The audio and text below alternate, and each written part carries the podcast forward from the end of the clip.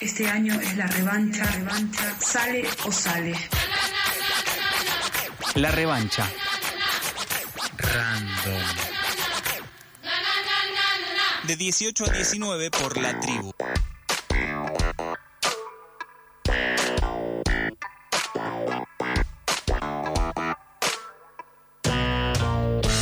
Entrando en la recta final del año, se nos avecinan los momentos en los que la televisión y los medios de comunicación más quieren imponerse sobre todo. Los ideales de belleza y los cuerpos hegemónicos no dejan de rondar en nuestros alrededores. La falacia de un cuerpo flaco igual a cuerpo sano también se encuentra en ese marco.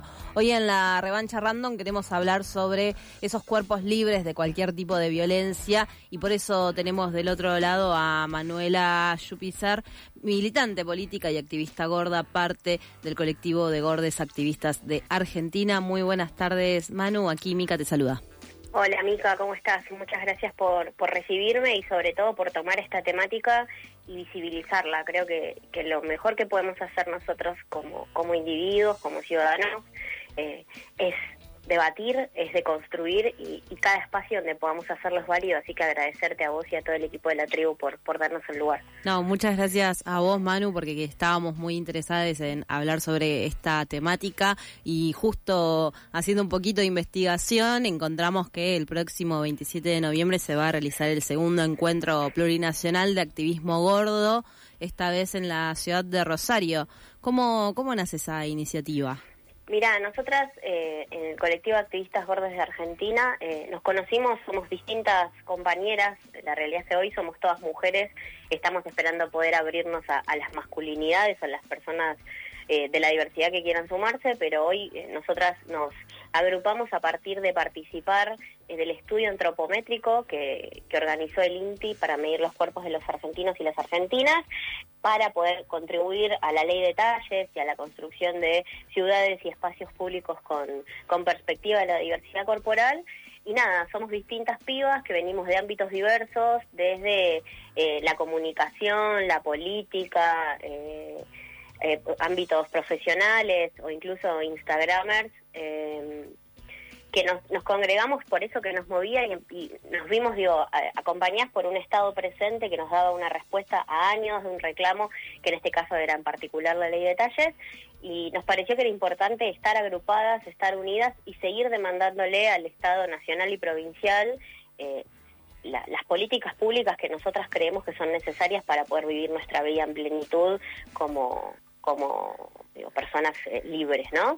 Entonces, a partir de eso empezamos a, a juntarnos, a tener distintas acciones, y una de ellas fue pensar un encuentro donde encontrarnos, valga la redundancia, con otras personas gordas que tengan ganas de reflexionar, que tengan ganas de construir, y también a veces un poco esta cosa de encontrarse con el par y atravesar o hacer el proceso de sanación de un montón de cosas que lamentablemente, más allá de los distintos lugares de los que venimos, eh, atravesamos todas por igual.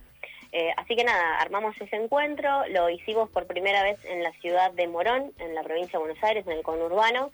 Vinieron alrededor de doscientas, doscientas cincuenta personas. Fue una jornada, la verdad, súper interesante, donde esto mismo pudimos abrazarnos y llorar y tratar de sanar las cosas que nos han tocado vivir, pero también activar y empezar a pensar, bueno, ¿qué hacemos nosotras como individuos y qué podemos hacer como colectivo eh, para revertir eh, las cosas? Y este año nos pareció adecuado, en pos de construir, ¿no?, un... un movimiento gordo nacional y bien federal, ¿no? Que no quede solamente en lo que sucede en Cava o en el Gran Buenos Aires o en La Plata, y empezar a salirnos de eso. Y la realidad es que tanto Santa Fe como Rosario son dos ciudades donde hay mucho laburo de activismo gordo.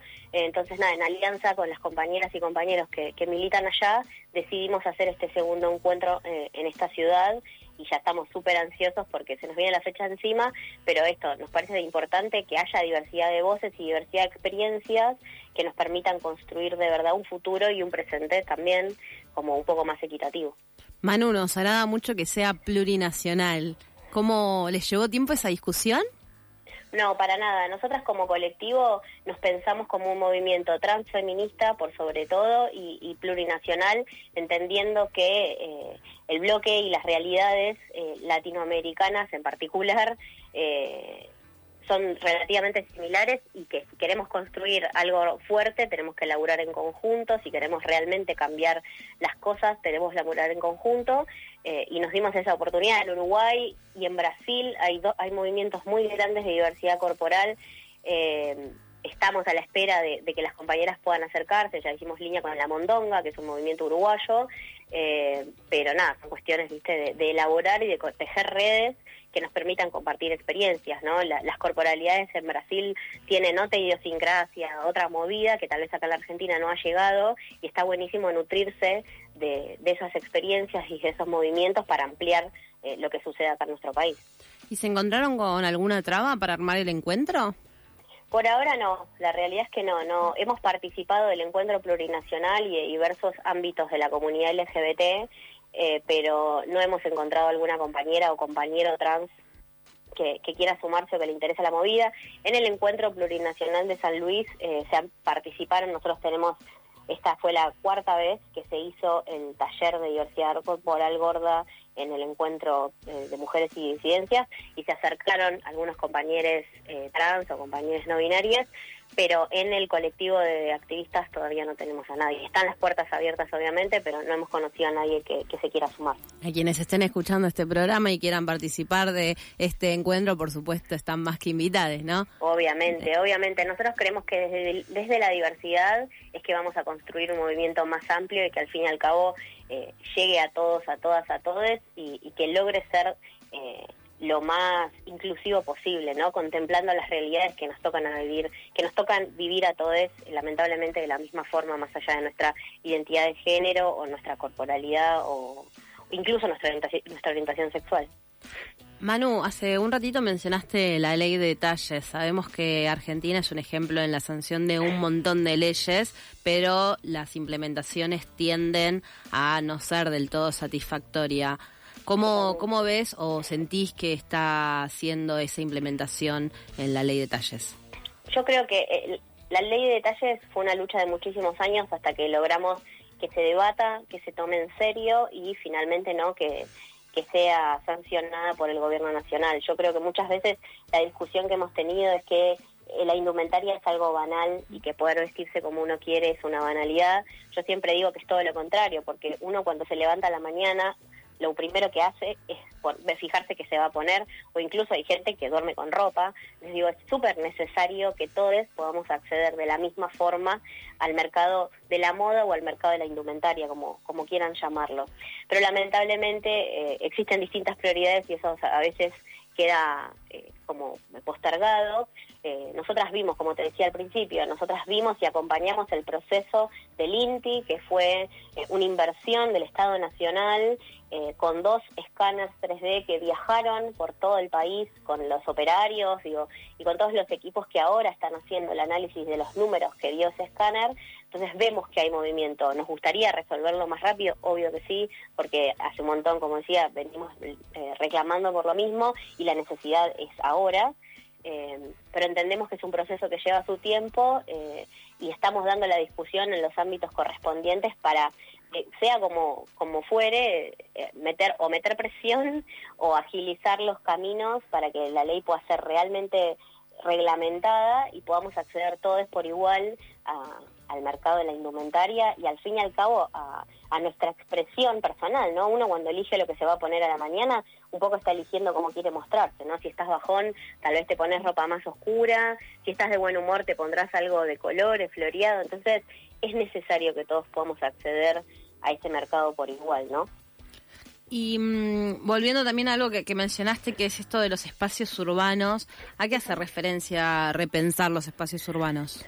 Claro, hoy, eh, por ejemplo, quienes nosotros, eh, quienes vivimos en, en las grandes ciudades o en el conurbano o en Cava, eh, accedemos, por ejemplo, al transporte público, a los subtes o a los trenes. Hay muchas corporalidades que no, no tienen ese privilegio básico de acceder al transporte público. ¿Por qué?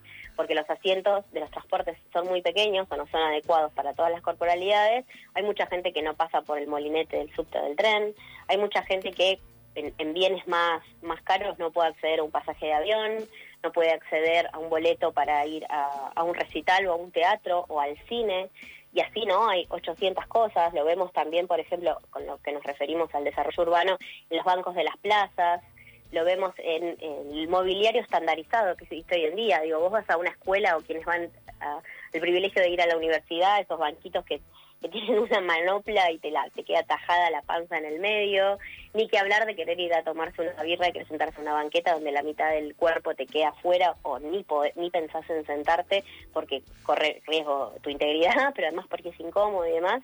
Entonces el, el estudio antropométrico un poco también va a tomar eso para empezar a estandarizar las medidas del resto de las cosas, como decía antes, eh, eh, las entradas de los edificios, eh, las capacidades de los ascensores, eh, incluso de bienes para el acceso a la salud, como puede ser una silla de ruedas, una camilla, una ambulancia incluso, los... Eh, ¿cómo se dice? Ya, me, ya se me va. Los cinturones de seguridad. Hay muchas personas que tienen que conseguir expansores para cinturones de seguridad porque no pueden manejar. Entonces, digo, todo eso va a ser el estudio antropométrico, al analizar los cuerpos de todos los argentinos, las argentinas y los argentines, nos va a permitir saber cuál es la medida real, la media de los cuerpos, y en base a eso generar estándares de, de los productos que usamos en la cotidianidad para, para desarrollar nuestra vida. A Manuela Yupizar, militante de política y activista gorda, parte del colectivo de gordes activistas de Argentina, es a quien están escuchando en este momento. Manu, existe una dictadura estética de los cuerpos delgados, normativos, modélicos, impuestos por la publicidad, el cine, las pantallas, la educación, el capitalismo. Hay una lucha frente a esto hace unos cuantos años ya, la verdad. ¿Cómo, cómo ves a la industria en el último tiempo? Digo, a, a nivel general, digo, ¿lo vemos mejor en las publicidades, en las pantallas en general? Yo creo que hay pequeños avances eh, que son ínfimos, ¿no? Si uno se pone a pensar en contra todo, yo te escuchaba todos estos, entre comillas, enemigos o adversarios contra los que luchamos, quienes pensamos en la diversidad corporal, son un montón y a veces nos cuesta muchísimo, ¿no? Como que batallamos contra un montón de cosas inmensas con muchísimo poder, como es el caso, por ejemplo, del doctor Gormillot y toda su, su industria, pero yo entiendo que empiezan a haber eh, otras voces y que empiezan a haber otros cuestionamientos. Hay cosas que pasan en los medios de comunicación que ya no se dejan pasar como si nada, ¿no? Antes tal vez eh, uno podía decir cualquier burrada eh, en la tele, en la radio o incluso en las redes sociales y... y no pasaba ningún tipo de filtro, ¿no? Y bueno, que siga, sigamos. Hoy en día me parece que como sociedad nos estamos cuestionando muchísimas cosas y, y la diversidad corporal y la cuestión del respeto a las diversidades corporales está en ese cuestionamiento, ¿no? Entonces hay cosas que no dejamos pasar. Un chabón no puede decir en la tele que si sos gorda nadie te quiere coger o que si sos gorda no vas a ser amada. No, bueno, ahí digo, la, la, la, por suerte un montón de voces se están, empezando, se están empezando a escuchar y eso nos permite generar un debate. Digo, lo vemos eh, en los contenidos audiovisuales internacionales, pero también hay mucho contenido nacional que empieza a contar otra voz, que empieza a contar esas, eh, otras cosas, y eso me parece que es súper importante. Lamentablemente no va a ser todo de la noche a la mañana y hay un montón de cosas que todavía nos falta revertir y nos falta cambiar y seguir conquistando, pero bueno, estamos haciendo un gran avance. Vos hablabas de eh, la educación. Yo creo que pensar en una ley de educación sexual integral que se aplique realmente en todas las escuelas por igual, en todos los niveles educativos por igual, que contemple un capítulo o un momento de reflexión sobre diversidad corporal, nos va a, nos va a permitir cambiar de verdad las cosas, ¿no? El primer ámbito donde nosotros empezamos a cuestionar todo es en la escuela. Eh, donde empezamos a aprender cosas nuevas es en la escuela, entonces es necesario que, que podamos generar para nuestros pibis entornos con más respeto, con más diversidad, con más igualdad, y eso a largo plazo nos va a permitir vivir en una sociedad más, más equitativa. Y mientras tanto, eh, estaremos quienes, quienes venimos a cuestionar todo esto, poniéndole el cuerpo eh, y a veces poniéndole el corazón, la cabeza y a las emociones, a agravios o a cuestiones que ya son arcaicas, ¿no? Que ya es, ni Pedro Pricapiedra se animaría a decir cosas así. A medida que nos vamos instruyendo en las luchas, vamos haciendo cambios en nuestras formas de actuar y de comunicarnos, que es un poco esto que venías diciendo. ¿Por qué hay un cambio de gordofobia a gordodio? Eh, yo creo que son cuestiones, para mí hay, hay unas, hay corrientes que, que lo ven distinto. Para mí el gordodio y la gordofobia son más o menos lo mismo. Eh, yo creo que lo que hay que empezar a tener en cuenta es, a veces cuando uno dice, me dicen, no, gordofobia, pero a mí los gordos no me molestan. Bueno, no, yo no hablo de que te da miedo un gordo y cruzar la calle porque te da impresión como una cucaracha. Digo, es una cuestión de, de, de manifestarse en contra de una corporalidad en sí, de criticarla y de establecer prejuicios que lamentablemente eh, nosotros atravesamos desde, desde siempre, ¿no? Esta cuestión de que eh, el gordo es una persona triste, es una persona sucia, dejada, que come mal, que no hace actividad física, que no se preocupa por su cuerpo, cuando es todo lo contrario, ¿no? Nosotros vivimos constantemente eh, cuestionados por lo que somos en el exterior, Eh, y todo el tiempo estamos encima de eso, ¿no? Incluso muchos de nosotros obsesionándonos de una forma negativa hasta que podemos encontrar entornos más empáticos y con más cuidado que nos permitan vivir una realidad distinta, ¿no? Entonces yo creo que eh, lo que tenemos que empezar a pensar es, bueno, no comparar uno con otro, sino empezar a pensar qué estrategias darnos para vencerlo y para construir algo distinto. Y eso creo que es lo que se está viendo hoy eh, entre los pibes, sobre todo. Yo creo que eh, los jóvenes, como siempre, vienen un paso adelantado. Eh, yo no me considero una mina joven, pero tampoco soy una vieja, estoy como en el medio. Y me parece que los pibes que vienen en una generación después que la mía ya vienen con otra cabeza y nos enseñan incluso un montón de cosas a nosotros, eh, que nos van a permitir, ¿no?, esta cosa de la diversidad y de la integración de una manera muchísimo más natural a la que tuvimos que atravesar eh, nosotros en los noventa o incluso nuestros viejos y nuestros abuelos muchísimo antes. Manu, eh, ¿cómo te dejamos que hagas la invitación formal al segundo encuentro plurinacional? Bueno, muchas gracias. No, me parece súper importante esto que, que, que fui diciendo desde el principio y que también dijiste vos inicialmente, Mica, eh, que es importante seguir construyendo y seguir pensando, bueno, qué es lo que queremos, no solamente nosotros como corporalidades gordas para, para vivir nuestro presente y nuestro futuro, sino que queremos aportar como cambio a la sociedad en la que vivimos. Así que les invitamos a todos les que les interpele el tema. Este no es un encuentro únicamente para personas gordas, sino que es, eh, es un encuentro también para aquellos que se consideren aliados de la de la temática, que se hayan visto atravesados por, por esta problemática de discriminación y de exclusión en algún momento de sus vidas, que tengan algún familiar, amigue o profes de escuela que, y que quieran generar un cambio aportando un granito de arena en sus entornos. Las puertas están abiertas. Eh, vamos a hacer el encuentro el domingo veintisiete de noviembre en Rosario, en el Galpón de las Juventudes, que está junto al río. Se están organizando compañeras que van a viajar desde el oeste de la provincia de Buenos Aires en micro.